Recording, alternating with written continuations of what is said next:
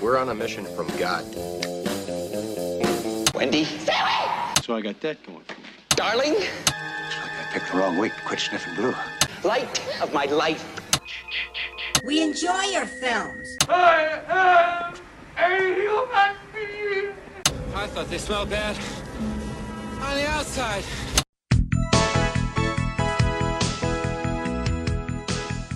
Welcome to Vintage Video, where we're rewatching the 80s so you don't have to. We'll be reviewing every major film release of the 1980s in real time. I'm Patrick O'Reilly, I'm Jesse Bayless. And I'm Richard Wells. and today marks the 40th anniversary of the release of Where the Buffalo Roam on April 25th, 1980.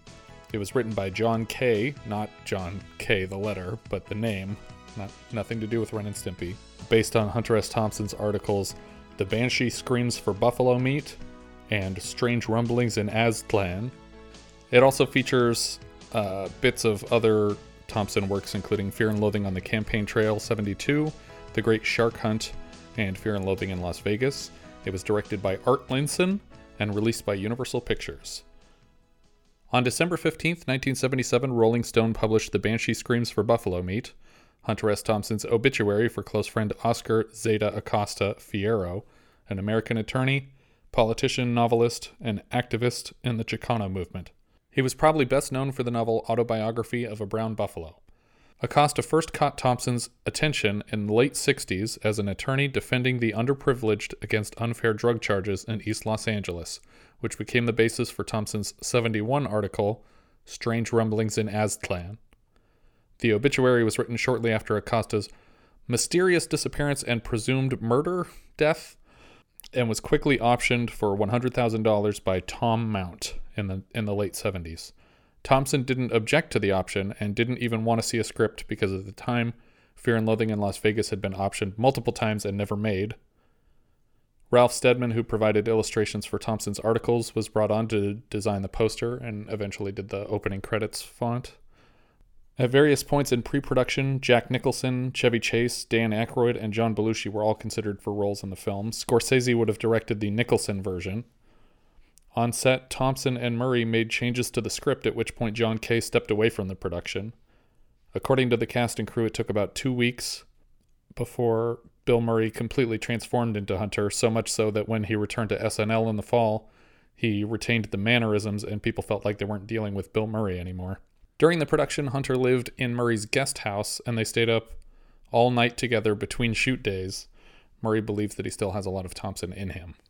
And actually, I read that uh, when Johnny Depp was brought on to play him for Fear and Loathing, that he spoke with Bill Murray in advance and he said, make sure that whoever you play next is nothing like Hunter S. Thompson because you don't want to get stuck as this character because I got stuck there in my brain for a few years. Yeah.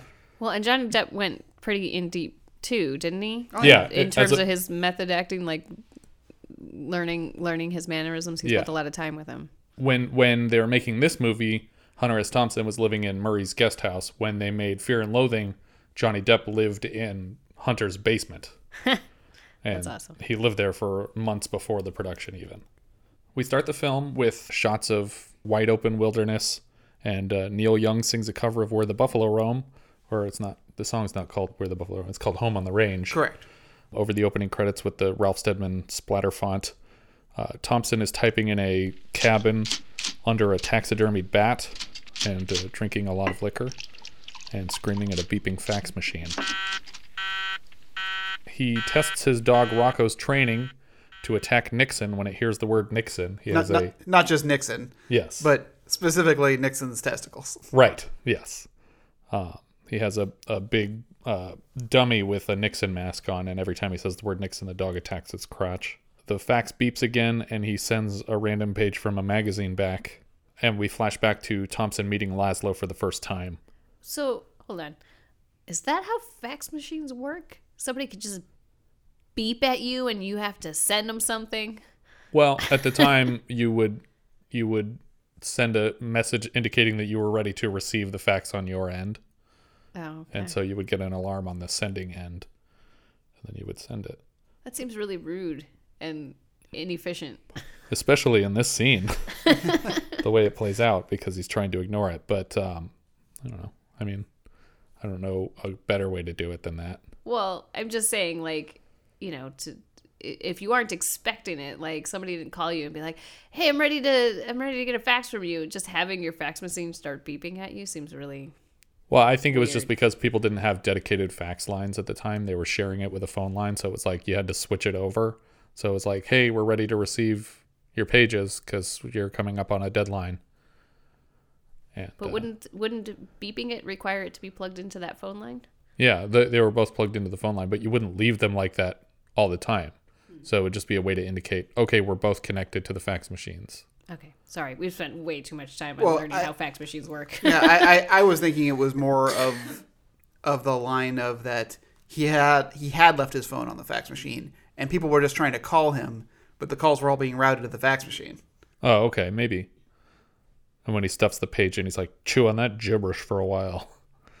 Um, I feel like the the retelling of this story is going to uh, there's a lot of lost in translation, if you will, uh, because Bill Murray's performance as Hunter S. Thompson is really the most fascinating part of this movie. Um, and so, in just retelling the story, I'm not going to be doing his voice the whole time, and I'm not going to go through and clip every single piece of dialogue.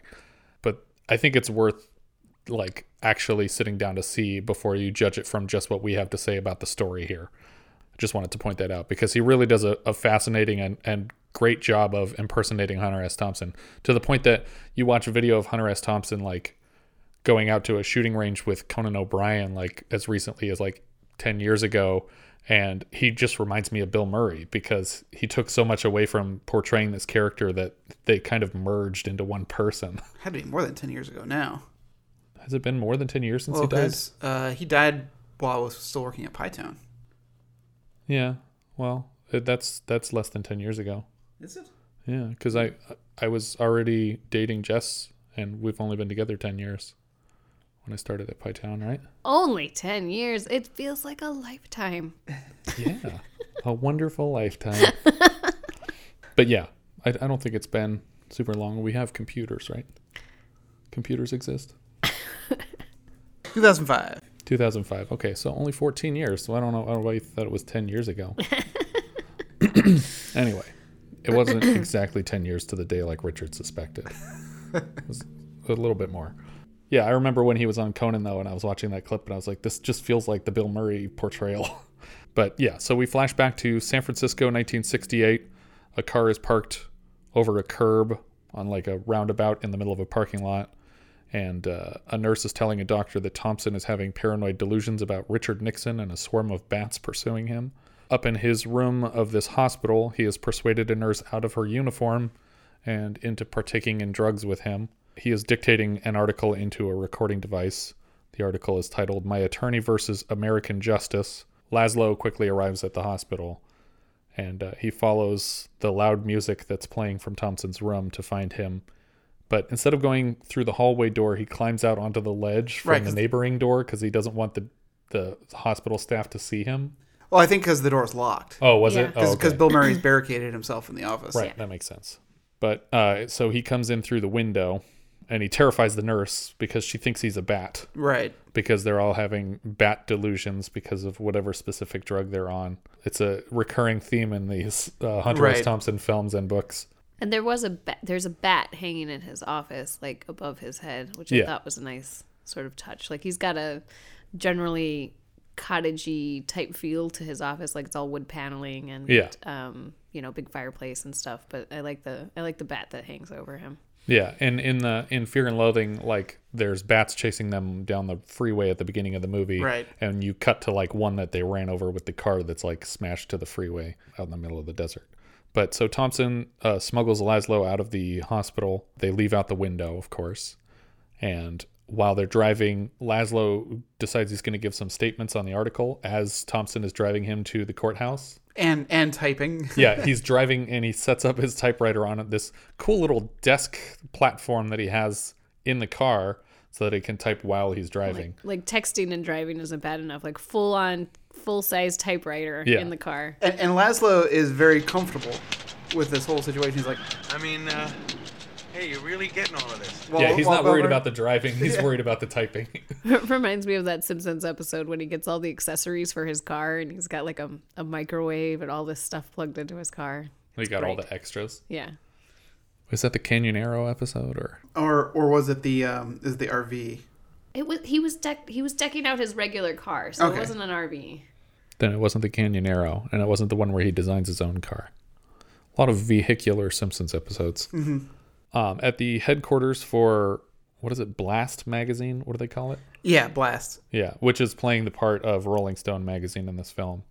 Marty Lewis, as played by Bruno Kirby, is demanding that uh, Page find Hunter S. Thompson, who is past his deadline. Uh, Page is one of the Bobs from Office Space. Right. A lawyer sits with Laszlo and Thompson and suggests that he stop representing poor people. Uh, they're they're in like a diner somewhere, and and he says, you know, there's a lot of money to be made as an attorney, and I, we need people at my office, and we could set you up. And he's like, no, I represent the people, and he's like, yeah, but these people are terrible. You're representing the wrong people, and they get really mad and kind of flip out on him.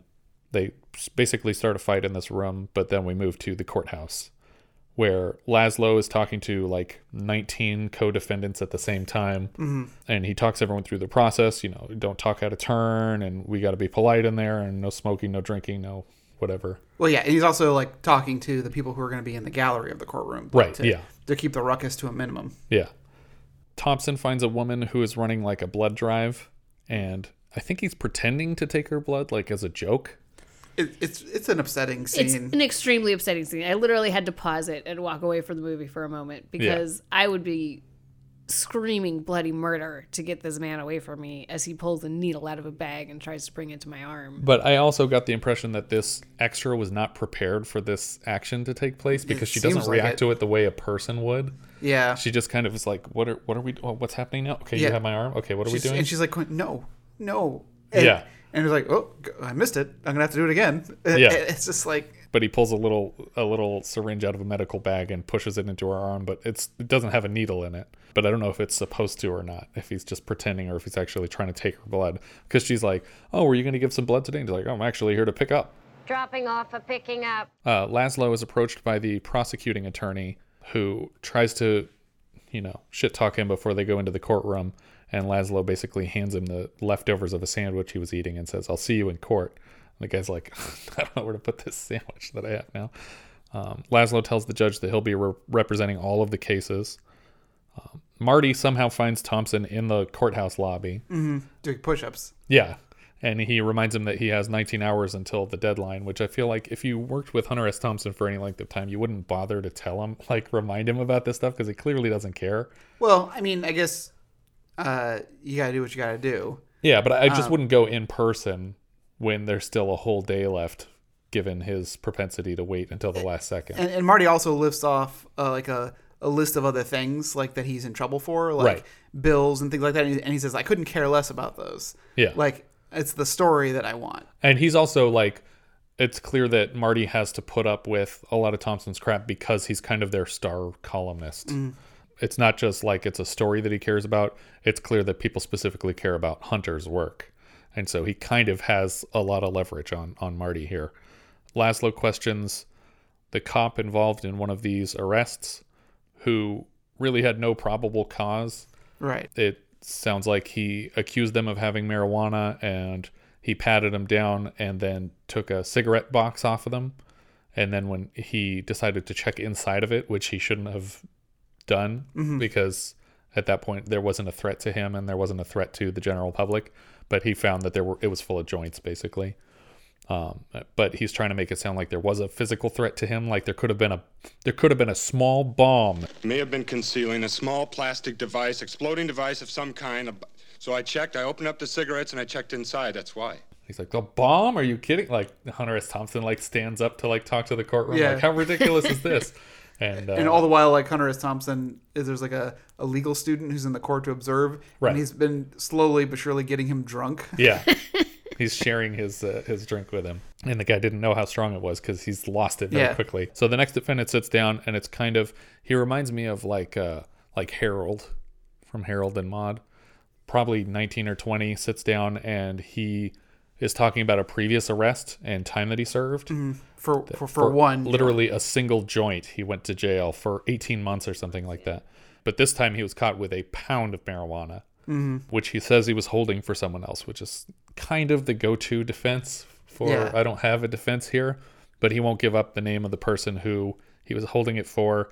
So the judge gives him three years. Uh, That's the scene where Bill Murray's like to the to the legal counsel is like, I don't think he's gonna talk. and the guy's so drunk, it's like he's not. He's not, gonna talk. I'm sorry, Judge.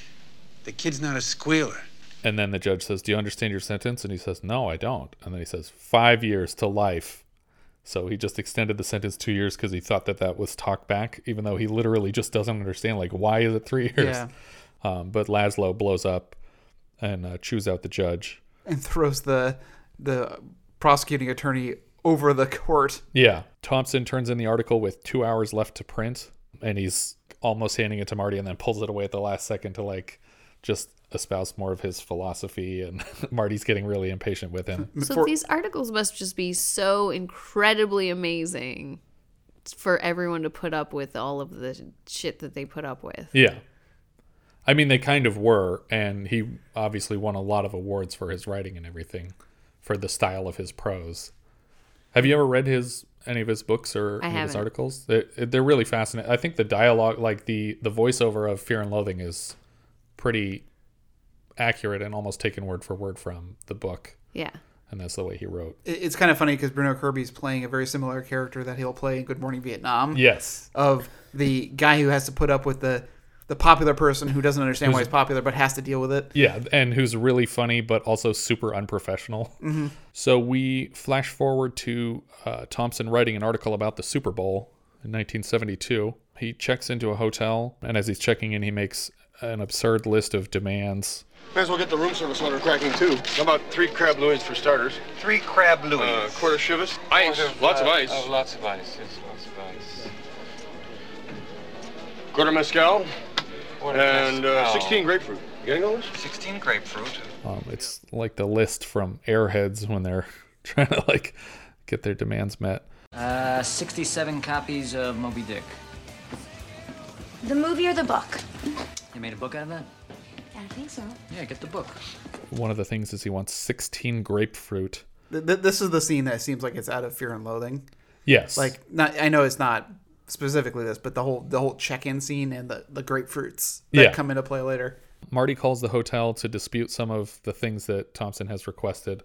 Um, Well, I and- think the hotel calls him and said, "There's a Right. guy here." They wanted that's to double asking check for it. all this yeah. stuff. And he's he's like down the line approving a lot of it, but then some of it gets weird. He's like, "No, you don't need a video camera. You don't need a television. You don't need because he he literally flew the whole way to Los Angeles. He has tickets to the Super Bowl, but he wants to just watch it in his hotel room. He doesn't Yeah. want to go to the game because Well, he wants to tape the game so he can watch it later. yeah, and he's like, I want I want the instant replays, and I want the. He's like, I'm not going to get any of that if I go to the field. Um, but when he's talking to uh, to Bruno on the phone, he's like, "What does that sound?" And he's like, "I didn't hear anything." He's like, Get the goddamn tap off the phone! They think they're playing with children here? like there's spies listening in on this, just an article about the Super Bowl. But then uh, back downstairs in the lobby, they're they're getting some noise complaints about the 20th floor because uh, he's just going nuts up there. He's just inviting a bunch of the ho- the hotel staff up to the room. And forcing them to reenact the Super Bowl. Yeah. Well, pre-enact. I Oh yeah, that's true. Laszlo goes to visit Thompson while he's having his breakfast on game day, and uh, he basically says, "I got something that's more important, so we're gonna go. You're gonna get in the car and you're gonna leave with me." And when they're pulling out of the parking lot, they see a guy and they're like, "Hey, you want tickets to the Super Bowl? This is Super Bowl, I think six in '72. I'm trying to remember what the Roman numeral said outside the building. He basically just he holds his tickets out the window. He's like, "You want tickets to the game?" And he's like, "Oh yeah, man, these look really real. How much you want for them?" And he's like, "Who said sell? It's, why don't we do a trade here?"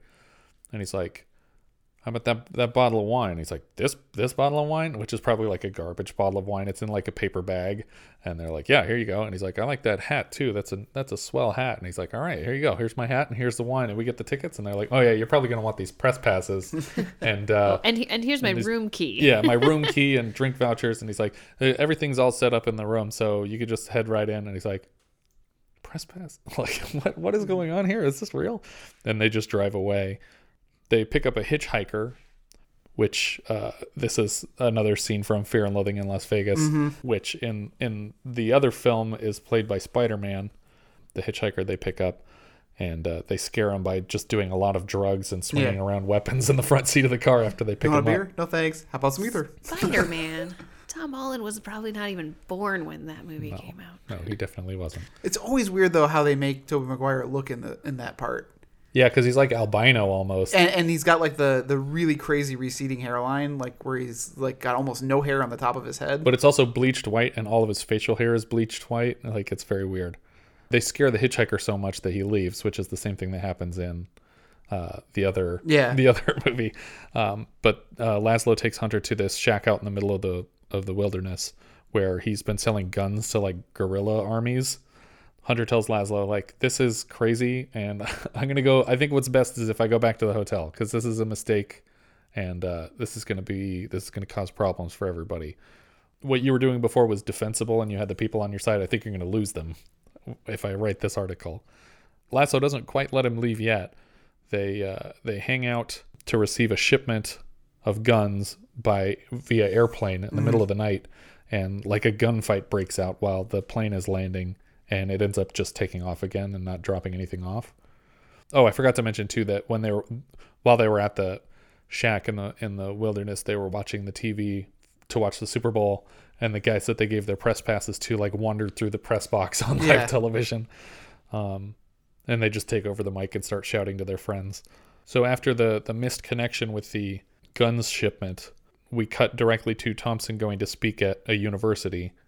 Um, there's not really a lot of purpose to this scene other than to show, I guess, like the public opinion and, and specifically like college age public opinion of Hunter S. Thompson, which is that he was kind of a celebrity. But oh, I think it's also to to work work in a situation where he basically says that Laszlo is gone. right, yeah, So that, that he thinks he's dead. yeah. Um, and he's drinking and smoking like while he's giving this presentation to the kids who are asking like, "Oh, if we drink and smoke, is that going to make us better writers?" I was just wondering if you could tell me um, if you thought that drugs and alcohol would make me a better writer. That's a good question. He's like, "Oh well, well, why don't I? Why don't we do a little test here?" And he like takes a joint out of his pocket and lights it. And then people are throwing They joints. throw him up there. Like Yeah. The stage is covered in joints. Um, I like the look on the teacher's face in that scene when the joints start flying he's just up on like, stage. "Okay, I'm getting fired." well, but she, but she seems odd, oddly like it's not like she's appalled by it. Yeah. she she seems kind of like a hip the hip teacher. Yeah, I mean, it, you you'd have to be to be the person presenting Hunter for that. Right. We move uh, basically to Thompson boarding a press plane during the the Nixon campaign, though he's never referred to as Nixon in Yeah. this section of the movie. They call him the candidate. He gets on the press plane, and like some of the other journalists recognize him, and they're like, think it's funny. Like he's kind of their mascot a little bit. They're Mhm. they're like, oh, he's like a celebrity journalist, and he's kind of fun, and it'll be cool to have a Hunter S. Thompson story. But then very quickly, he's approached by Dooley with the campaign. Um, Dooley, played by Mark Metcalf, Yeah. Yeah. which I think is the first actor so far that any of us has directed, This is this is true. Because Jesse directed him for her senior What? project. Oh. Yeah, I did. You didn't know that, huh? Did you tell him not to wear the pledge pin?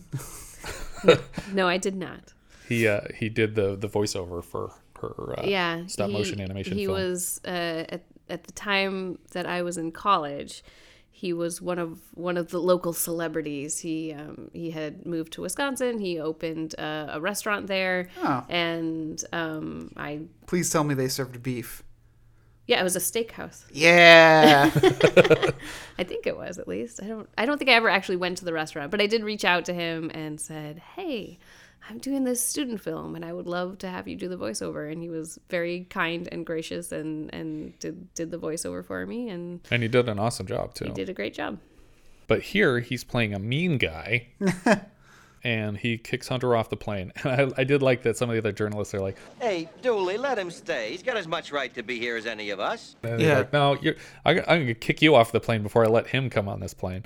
Um, but he gets sent to the zoo plane, which is like the the backup press plane, which literally has zoo spray painted across the front of it. I, I assume it's all like the cameramen and the crew. Yeah. For like all the coverage and or also like lesser magazines and Yeah. other journalists that they don't care about. Um, other people that are getting downgraded, like Harris. Yeah. Who seems to have screwed up somewhere in the recent past and got downgraded to the zoo plane and is not happy about it. I, I love I love the comedy mix. Is it always like this? No, it's usually much worse. Must just be waking up. wait, wait till they start cooking. Uh, but I, I also like that the flight attendant is like when Hunter's getting on the plane, she's like, "Oh, they kicked you out, huh? Sorry, here's a beer." Like, she's just like totally gets it. Thompson sits down next to Harris, who's played by Rene Auberjonois. Yeah. and uh, and he, he drugs him immediately because he's taking some of his ludes or whatever for to make the flight more comfortable. Right, because he says he's got a headache, and, and he's like, I got the, their prescription. Yeah. He's like, I'll take two. He's like, yeah, take two. That's what I do. Uh, that's what I do. I never had anyone complain about the blue ones. yeah. He's like, these are going to make me sleepy. No, sleepy? No, no. That's not going to be the problem. So uh, Harris also, also makes the point that he only has to ride on the zoo plane for like the first leg of this trip. That he was supposed to switch planes when after they stop wherever they are. And so when they they land at the first stop, people are kind of getting on and off of the plane. Hunter goes to use a restroom that's like near where they landed the flight, and uh, basically Harris is so drugged out that he his plan now is to just pose as Harris and get on the plane in his stead and Right. leave Harris on the zoo plane. But um, he's going into the bathroom to like clean himself up, and uh, he suddenly finds himself alone in this bathroom with Nixon, who uh, goes up to pee in a urinal, and then Thompson starts giving him, you know, one of his standard like Mm. drug fueled lectures. Well, I love that that Nixon is having like obvious problems. Yeah. Attempting to urinate. Yeah. he's just like, he's Yeah. like like having serious problems getting a flow going. Yeah, and it seems like some of it is Hunter's fault. Like Hunter's taking his shoes off and slamming them on the walls for no reason, but every time he hits the walls, it like freaks it freaks Nixon out, and he like convulses while he's trying to pee. But he asks him, you know, what's what's your plan to deal with the doomed and the and the what does he call The the, other screwheads. the screwheads? And he's like, Fuck the doomed. They get on the plane together, and then Yeah, he he snuck onto the press plane, but Laszlo Right. is on his way, and and who he thought was dead, but shows Mhm. up here. Yeah, and he's like trying to show how he expanded his gun running business, and he's like, Mhm. "Oh, look at all this paperwork I have! Like, this is our new." it's like a land. He's got Yeah. land to build on. And Thompson's like, "You got to get out of here right now." And Dooley notices the the argument between the two guys, and he's like, "Thompson, I told you to get off this plane. Who is this guy? Like, both of you need to get off here right now." And then the fight breaks out. Right. Um, but they bust open a fire extinguisher and blast everybody with this like flame retardant like stuff, Yeah. including Nixon, who like peeks through the door to see what's going on on the plane. It's great that uh was it Dooley grabs the flight attendant to like block getting hit by the fire extinguisher. One of them does. Might Yeah. might have been somebody else, but in order to like not get hit by the fire extinguisher, he grabs the flight attendant and uses her as a human shield. Yeah. But they get thrown off the plane and on the runway the engine like the the blast of the engine is blows all the paperwork out of Mhm. Laszlo's hands and it's all over the runway. And the two of them are like running around trying to collect the paperwork and Thompson's just watching the plane fly away and basically like the story of the campaign trail leave. Yeah. And he's just like, "All right, I guess this is what the article's about now." Well, he Um, and he was really mad at Laszlo because he didn't want to go along on his crazy adventure. Right. Which it, it, I thought was like an interesting turn for the character because Yeah. he wanted to do his job and not just go off on this you know crazy idea of. I, I wasn't even t- entirely sure he wanted to go build some sort it of was kind of compound of, some sort. Yeah, restarting what he had going at the previous place, but at this point, like Hunter's like, you're already like too loopy for me to deal with you. Like you're you're off the reservation. You want to, you know, fund all these cartels and give weapons to people. And Laszlo thinks he's going to help form like a revolution with all this money, but he's just causing a lot of problems, which is why the actual person ended up like moving his operations to Mexico, and that was when he was killed on some ship, like possibly killed. I think his family thinks he was murdered, but the official story is that he like drowned, like he fell off a boat and drowned, but they never recovered the body or anything. So, but then obviously, uh, well, that's the end of the the story. Basically, he finishes Yeah. writing the article. He's sitting with his dog and his Nixon dummy in his cabin, and he says, It never got weird enough for me. and then uh, and then that's kind of it. Much like Fear and Loathing in Las Vegas, it's it's more of a collection of scenes. Yeah. And and there is like a narrative of a sort, I feel like there's But- actually more connective tissue in Fear and Loathing than there is in. I I, I agree. But Um, but it's really the movie is made by the performances. Right, Right. exactly. But it, it's basically a reenactment of four or five separate articles that he had written over the course of his career with Rolling Stone, and then pieces of some of his books.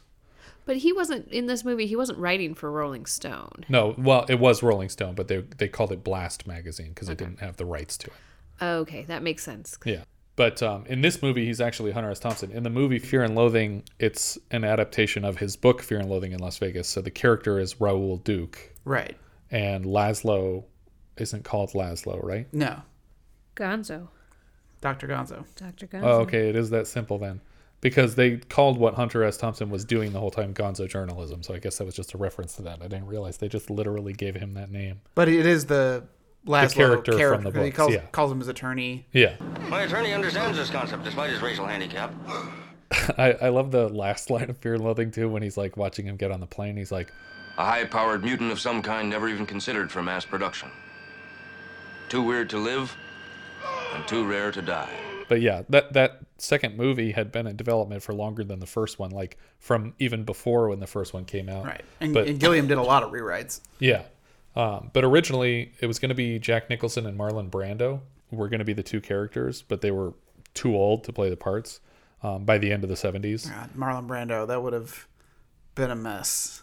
Well, I I think it's also in, an interesting choice to go Anglo with the attorney character because he was a Hispanic person in real life, um, and I know that there was kind of an uproar when they were going to use I forget uh, like Peter Boyle's playing this Laszlo character who I think was going to be named like Vasquez or something in the movie, and all these like Hispanic groups were like, you can't just hire a white guy and have him play a Mexican guy in this movie. And so they're like, fine, then he's playing a white guy. Yeah. His name's Carl Laszlo now.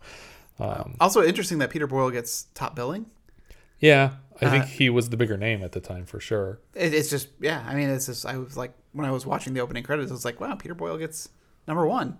And I- mean, he was kind of the focus of most of the articles that made Hunter famous.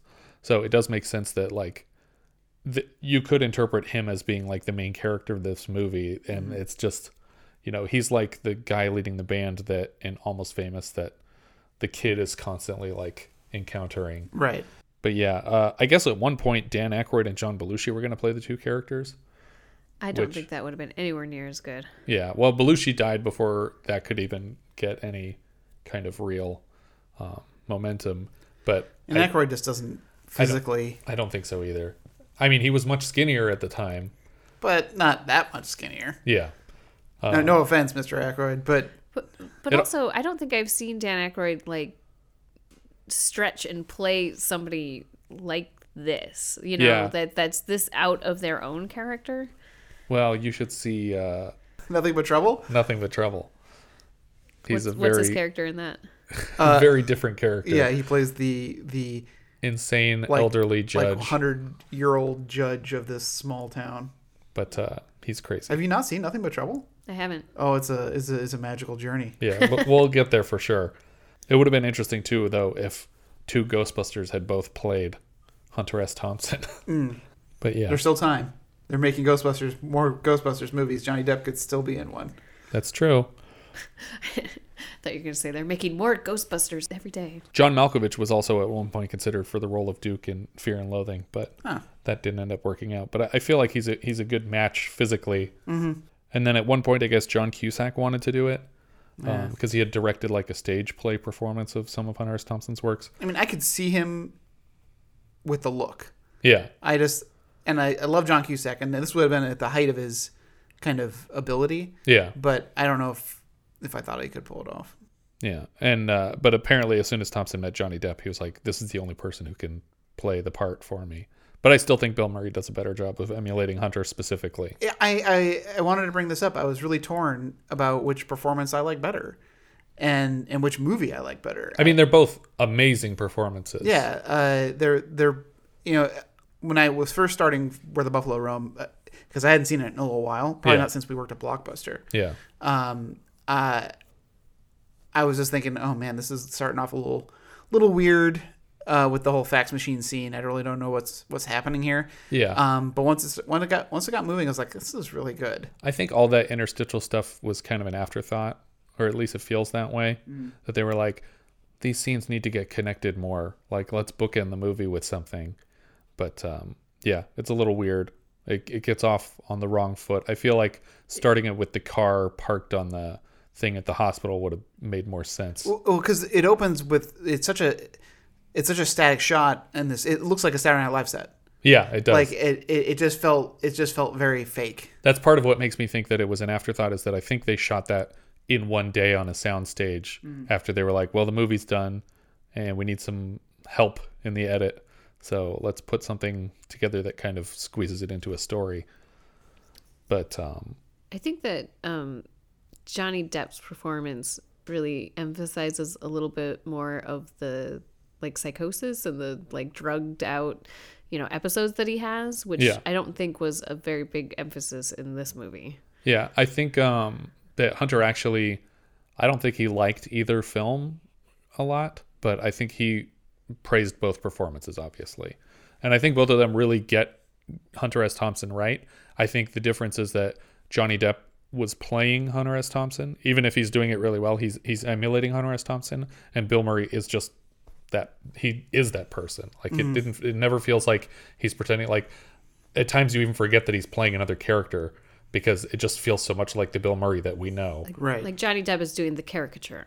Right. Yeah, and Bill Murray is just doing the real version. But I, I do think between the two films, I prefer Fear and Loathing in Las Vegas. Like if I had to sit down and watch one of the two of them, it would be that one, even if I prefer Bill Murray's performance. Yeah. Yeah, I agree with that. Just because Terry Gilliam is an expert filmmaker and his Yeah. direction totally saves what could have been a totally like meandering nonsense story. Yeah. Um, And I I'm a sucker for anything Terry Gilliam does. It also helps that he does so much practical work. Um, I mean, I know there's a lot of CG in that movie still, Yeah. but um, so much of it is practical that it's like, and just weird lenses, and he he really captures like the the manic energy that that uh, Hunter S. Thompson is always bringing to everything. It it feels like just one long article when you're when you're watching the movie, and I I just crack up listening to the voiceover whenever he goes into like some weird stretch of nonsense. Your dead grandmother crawling up your leg with a knife in her teeth, or You don't look Portuguese. that's good stuff. Uh, whereas the director for this film, Art Linson, um, has mostly producing credits. Um, he actually produced Fight Club, Dick Tracy, Scrooged, Fast Ah, Times at Ridgemont High. well, Scrooge another Bill Murray. Right. Um, and he also uh, produced Melvin and Howard, which we'll be discussing later this year. Um, he only has one other directing credit. He directed The Wildlife in 1984. Um, but he also has producer credits on a bunch of De Niro movies. So he uh, produced Untouchables, Heat, um, What Just Happened. Did you ever see What Just Happened? I did not see that. I didn't see it either, but it's adapted from a book written by Linson about his experiences in Hollywood. Um, and then most recently, uh, he wrote The Comedian, which De Niro starred in also. Oh yeah. Um, writer John Kaye, this was his third and last screenwriting credit um, for 20 years until Lulu with Patrick Swayze and Melanie Griffith, which he also directed um, in 19 or the, this was 1980, so that was 2000 that he did that. Um, the DP for this film was Tak Fujimoto. Yeah. Who is amazing. Uh, he was a DP on Star Wars, Silence of the Lambs, The MacGyver Pilot, Sixth Sense, Devil, uh, That Thing You Do, Gladiator, Ferris Bueller's Day Off, Pretty in Pink, Death Race 2000. Just a lot of classic, beautiful things. He he he does these like shots where he he, he likes to have people look directly into the camera, um, and he likes to do like really flat and extreme close-ups. Uh, uh, you can always tell when he's when it's him behind the lens. Yeah. And uh, we'll see him again later this year, uh, lensing uh, Melvin and Howard, which is another uh, Linson production, um, and also Borderline. So he has two more films that we'll be covering. Uh, the composer for this film was Neil Young. Uh, this was the first of very few films that Young composed. Uh, the other two were Dead Man from Jim Jarmusch, which stars the the other Hunter S. Thompson, Johnny Depp, and he also composed Greendale, which is a musical film that he directed himself. But all of his other composing credits were for concert films Hmm. of his own work. I don't recall. Was there actual score in this film? I was. I mean, it it's must his. have been subtle. I remember. I remember when the songs played. Yeah, I think um, all I all I recall is the home on the range at the beginning, and then those the horns from that song come back in at various times throughout the movie at like Yeah. High energy points. But the rest it's- was like popular music. yeah, most most of it was actually just Yeah, music I don't. from I don't time. actually remember score aside from that his his song. that that maybe that was it, but it was Yeah. enough to get him the credit. Yeah. Um, we said before Peter Boyle was Laszlo. Um, he's probably, I think of the monster from Young Frankenstein Yeah. first for him. Um, he was Wizard and Taxi Driver. He was Jocko Dundee in Johnny Dangerously, the leader of the Dundee gang. Um, that's such a great movie. I'm excited for when we get to it. Um, He was he- Mr. Moon in Yellowbeard. Yes. um, he'll be in uh, Beyond the Poseidon Adventure, or he already was. that was a that was a failure before 1980. Um, and uh, so this this confused me because he played Joe in a movie called Crazy Joe in 1974. I was Okay. like, that's weird. This whole time I thought that movie was just called Joe, but it's called Crazy Joe. And then I noticed he's also Joe in Joe from 1970. so there, he's in two movies where he plays a character named Joe, who's the titular Joe. Is it? Are they not related? They're related? not related to each other. Interesting. Um, uh, Bill Murray was Hunter S. Thompson. Oh, Sorry. okay. I mean, I was also going to say like everyone loves Everybody- Raymond. yeah. Was, Oh, was a I big was a it. big Yeah. long run aside, for aside from Young Frankenstein, that is absolutely the next thing I go to. I've never seen a single episode of that show. Oh, lucky. Is it good? No. It can't be that bad. It was It's- on for like 10 years. it's a standard sitcom. Yeah. I I like Ray Romano. I I think that it's has I mean, everybody does. funny moments. Wah, wah. It has funny moments. It has funny moments. And uh, who was the who was his wife? It was the Toy Story. It was Mrs. Potato Head, right? Uh, Doris yes, Roberts. Doris Yeah, Roberts. yeah, Oh, his- yeah. Sorry, Peter I thought you were talking about wife. Ray, I thought- yeah, I was Ray like, Romano's Who cares wife. what Ray Romano's Yeah, who cares about the woman he spent his whole life with? Uh, Peter Boyle does. That's who. Bill Murray was Hunter S. Thompson. Uh, you know him, so I don't have to say anything. Um, his best movie is Life Aquatic. We all agree. Um, he was already pretty big from SNL, but this is right before he fully exploded um, Mhm. with his movie work. I feel I sense hesitation. Uh, well, uh, you actually kind of got me in. Uh, it was like it was like, I don't know if I agree with that, but I don't know if You're I like, disagree with it. Think of a better one though. They're all kind of tied. I mean, uh, you know, uh, Scrooged is Scrooge is wonderful. because his his speeches in that Yeah. are really great, and he really, you can tell that he's really behind them. Yeah. Um, and uh, I I love Scrooged so much. So Yeah, it's it's uh, it's hard to pick. I just wanted to throw out one that I particularly like, and then pretend that we all like it. And that I love I love Life fact. Aquatic. Um, Bruno Kirby as Marty Lewis. I love Bruno Kirby. The Yeah. late the late Bruno Kirby. We lost him. Um, There's a lot of lights in this one. yeah. Um, obviously, Bruno Kirby was amazing in Good Morning Vietnam. We said before uh, he was the young Clemenza in Godfather Part Two, uh, and he's fantastic in a couple of Billy Crystal movies, City uh, When Harry Met Sally and the City Slickers. I, I. I do love him when, when, in When Harry Met Sally, the, the pairing of him and Carrie Fisher. Yes. I was like, I've never had anyone quote me to me before. uh, Harris from the Post was Rene Auberjonois, who uh, we're going to date the recording here, but I feel like it's worth pointing out. We just lost him in the last like week or so. Yeah. Um, and this happened to somebody else over the course of the podcast that we talked about them Oh, like Danny it Aiello. Danny Aiello yeah. um, Yeah. had passed away, and uh, and we talked about him in the Defiance episode like he was still around, but just know we're we're banking these and recording them in advance, and we we didn't want it to look like we don't know these people just died. We care Yeah. a lot about them. We're just we're losing them after we discuss them.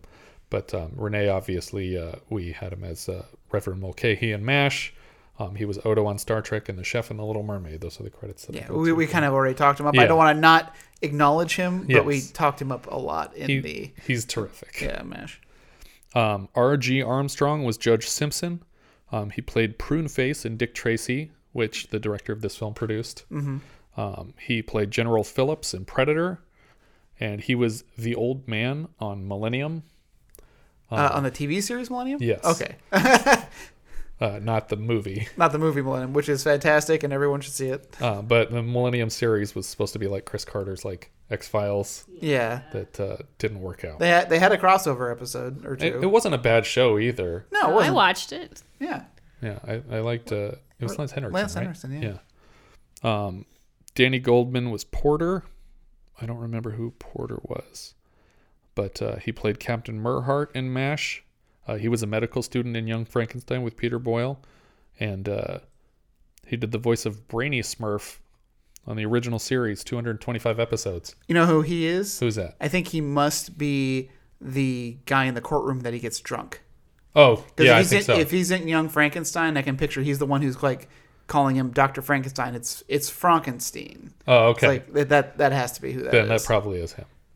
So DeWayne Jessie's credit is coming up here. This uh, this threw you off a little bit. Yeah, so I was I was doing some IMDbing while we were watching the movies because I thought that was a really unique name. Well, actually, this was when we were watching Our next movie. our next mo- Friday the Thirteenth. No, Gorp. Gorp. Yes. Sorry, they're all blended together now. uh, we were watching Gorp, and I saw the name, and I'm like, I just saw this name, and I was trying to figure out which movie I saw it in, and it was this one where the buffalo roam. Right. But I couldn't find it on IMDb because he wasn't listed by that name apparently. The reasoning for that is because his name is now Otis Day, which is the character that he plays Mhm. in National Lampoon's Animal House. Um, they're playing kind of a, a parody of Morris Day and the Time called Otis Day and the Knights. Yeah. and uh, it was such a popular group that he changed his name to Otis Day so that he could be known as his character from that movie. Literally kept the band together, and they still perform to this day as the as Otis Day on the Do Knights. they really? They do. they perform around here? Um, you can look on their website. You can you can sign Oh my them up for like personal appearances and stuff like that. Looking Uh, it But up. yes, he he also will appear in our next film, which uh, released in theaters six days after Where the Buffalo Roam. Mark Metcalf was Dooley. Uh, he was Doug Niedermeyer in Animal House. Yeah. Um, he plays Colonel Niedermeyer in The Stupids. Yeah. From the same director, John Landis. He also uh, well known for The Master on Buffy the Vampire Slayer, which Oh, is like the leader yeah. of the vampires. God, I forgot. You know what? Because I, I, I always think that Doug Jones, he, Doug Jones plays so many characters in that. Um, and he was also the narrator for The Furry Revolt. Hey. Quinn K. Redeker was the pilot. He has a story credit and was nominated for an Oscar for Deer Hunter. Oh wow, That's an interesting credit. I, I do love that scene because he's drinking a beer while Hunter's piloting Yeah, the, the plane. because he lets Hunter fly the plane. For and him. that's when Harris comes in and says, "My turn to fly." It's like, it's like this guy for real is like, "Well, I don't think he's instrument rated." we have Brian Cummings doing the voice of Richard Nixon Mhm. because the voice is obviously dubbed over a person who looks like Nixon. Uh, but the guy who does the voice name is Brian Cummings, very accomplished voice actor. He was the stove in Beauty and the Beast. He was Doofus Drake on DuckTales. He was Ock in Fern Gully, which is one of the two like sidekicks of the bad Right, right. fairy character. Um, he was Papa Bear on the Berenstein Bears. He was Arnold Mousenegger on two Rescue Rangers episodes. Oh. And he is not related to Jim Cummings. Okay. you can put your phone down. Furiously Googling. Um, Sonny Carl Davis was Stepanian.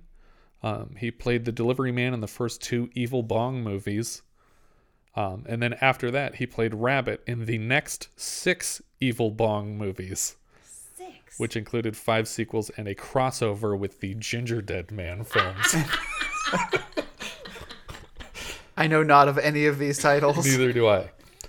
Our next uh, our next credit is Richard M. Dixon as Yeah. the candidate. Another person who literally changed his name for work. The guy who plays Richard Nixon, his the actor's name is Richard M. Dixon. Um, he was born James LaRoe.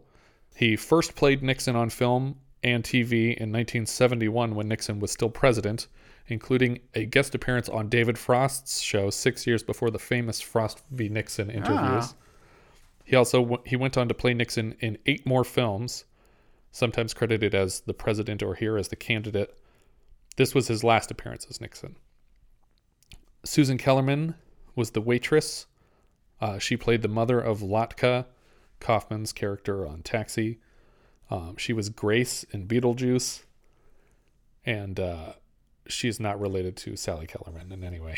Was Grace the real estate agent? no, Grace is the woman who is the date of Dick Cavett that comes to the house. She's one of the people in like a fancy dress sitting around the Oh, table. okay.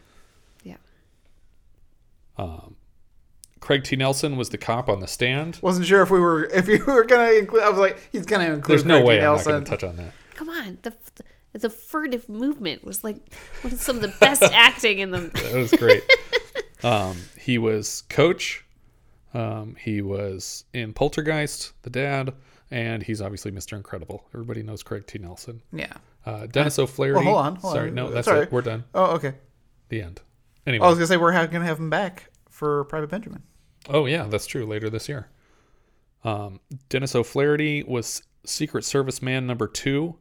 Uh, he wrote for Teenage Mutant Ninja Turtles, Biker Mice from Mars, Captain N and the Game Master. Nice. Uh, Street Sharks. A lot of classic uh, Fox animated Saturday morning cartoons. Uh, Nancy Parsons was the head nurse. Uh, she will be Balbricker in Porky's, I think next year or maybe 82. Um, she's Mrs. Kruger in Sudden Impact, and she will be back later this year in Motel Hell. Um, there's also a credit here that I want to mention Jerry Maren, who plays the bellman. That's uh, one of the two uh, dwarves that works in the hotel that he's staying at Yeah. during the Super Bowl stuff. Um, he is one of the Lollipop Guild members. Really? Yeah, he was the last surviving member of the Lollipop Guild. He doesn't look that old in this movie at all. Well, that was what 39, and I think he was a child. It must have been. Um, but uh, he survived long enough to appear like in an episode of Seinfeld in 2000. Like he was, around- 98 when he died. So we had two people in Seinfeld. Who else was in Seinfeld from Mark this? Metcalf. Oh, was he? He was the maestro. Oh, okay, that makes sense. Um, but yeah, Jerry Maren. Um, he also played a child ape in Planet of the Apes. He played a midget in Hello Dolly. Although, um, something weird here. A lot of these are uncredited. I, I'm not saying that he didn't appear as these characters. He's clearly there on screen. But if he's not credited, then why would they say midget if he's a dwarf? Isn't he technically the dwarf in Hello Dolly if he's uncredited? it's just whoever entered it decided what they thought um, he was, I guess. He plays someone in Tron. There's no character name. It just Hmm. says Tron, Hmm. uncredited. Um, he was also in At the Circus with the Marx Brothers. He was the oldest living actor to have appeared in a film with the Marx Brothers at one point. Um, He's he's one of the dinks in Right. Spaceballs. yeah. Um, he's also credited as Little Critter in House, the William Katt comedy horror film. That movie's great. um, and the trivia on IMDb says he is also in Fear and Loathing, but he is not. Um, I looked it up, and that's a completely different actor in Fear and Loathing. So they just screwed that one up. Jess, Uh, that's a definite up for me. Yeah. Uh, very very large up. yeah, I'm I'm in agreement with you guys, and I think uh, it probably deserves to be a double feature with Fear and Loathing. Yeah. I think it's worth watching them back to back because I did that today, and it was very interesting. Where do you think it goes in your Letterboxd list? I it's I, I, I so what I'm debating right now is whether it's number one or number two. Oh wow! So I think uh, so hard. I think I'm gonna put it as number one right now. All right. Had you seen this before or no? I have. Oh, okay. Um, what do, what do you think? Uh, very very similar. Like I'm like going through my top three. Uh, I think I'm still very enamored with the ninth configuration in my mind, and it's like, yeah, that movie is just Yeah. so new to me, um, and I just can't get over it. Um, so I'm gonna put it in my number two. That was the yeah because ninth configuration is at the top of mine too. So Yeah. that's the one I, I can't I was debating because I Ninth really, configuration isn't the top of yours. Then I am looking at Richard's list. You are. Oh, Little Darlings. Little Darlings is on top of your list. Oh, shoot! I really love Little Darling. we're not, we're not going to require you to leave it at the top of your I'm list. putting- then I'm putting it at number two. It's above ninth configuration, but it is below Little Darling. Okay. And then you said it's right below ninth configuration, so you're both putting it at number yeah, two. it's like yeah, it's like So I'm so confused now. uh, uh, yes, so yeah, uh, ninth configuration is still number one, but Fear and Loathing, sorry, where the buffalo roam is my number two. All right. Um, you guys didn't drag that out long enough. I have no idea where I'm putting this. I like this movie, but I don't think I'm going to put it as high as you guys did. Oh. I mean, it's still in my top. I'm going to say eight, but I'm actually going to put it. This is going to go in seventh place for me. It's between uh, The Fog and My Brilliant Career. It's just above My Brilliant Career. Well, it's that's in a that's in a rather similar place to where I have it. Sure, yeah, no, it's my- high up on the list. Those movies are higher on my Well, list. Well, I feel yours. bad. I feel like I'm What do you- crapping on the movie because you guys have it like right at the top. What do you and What do you have up there though? Because you have some movies. my up my there top that we six Don't. are Forbidden Zone, The Changeling, Ninth Configuration, Little Darlings, Mad Max, The Fog, and then this. Okay. So, but yeah, I think that's where it goes for me. And I have a lot of those similar movies in my top. So, Okay. I mean, Well, then I feel less bad. I liked this movie, guys. I did. Don't feel bad. again, my list is is what movie would I want to rewatch? Right. Yeah. And I would rather, you know, I liked My Brilliant Career, but if I'm going to rewatch a movie right now, it's going to be Where the Buffalo Roam. Yeah. I agree. Um, all right. Well, I think that's about everything for this one. If you guys have any thoughts you'd like to share with us, we are Vintage Video Pod on Twitter, Facebook, Instagram, and Letterboxd. Or as I've said before, you can find each of our full movie rankings for the year. We can also be found at vintagevideopodcast.com. Please consider rating us on iTunes to help people find the show. And if you take the time to leave us a review, we will thank you in an upcoming episode. If you're feeling especially generous, you can also support the show through patreon.com slash vintagevideopodcast. Thank you so much for listening, and I hope you'll join us next time when we'll be discussing Gorp, which IMDb calls a slapstick comedy about the wacky antics of a group of waiters at a Jewish summer camp in upstate New York. We leave you now with the trailer for Gorp. In a recent statement, leading members of your community have condemned a new motion picture entitled Gorp as being totally unredeeming and offensive. Here, in a rebuttal, is the producer of Gorp, Mr. I. M. Gross. Ladies and gentlemen, considering only a very few of your so-called concerned citizens have actually seen my new movie, I've taken this opportunity to show you, the paying public, a selection of scenes, proving once and for all that if Gorp is offensive, it's equally insulting to everyone. Gorp is a film made without any prejudice to sex, I'm just here to have fun. Sex and fun. No commitments. Just like the guys, right? religion, age, All right, you little grunts, you want seconds, huh? animals, weight, or complexion. On the plus side, Gorp is contemporary in its treatment of sexual mores. Honest in its depiction of rebellious youth. Outspoken in language.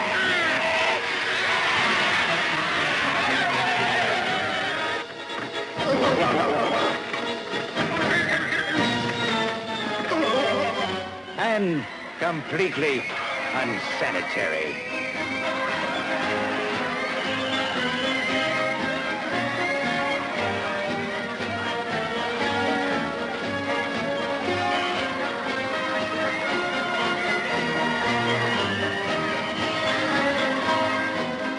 Gorp, the comedy that mouths off with something to offend everyone. Just when you thought it was safe to go to the bathroom. Gorp.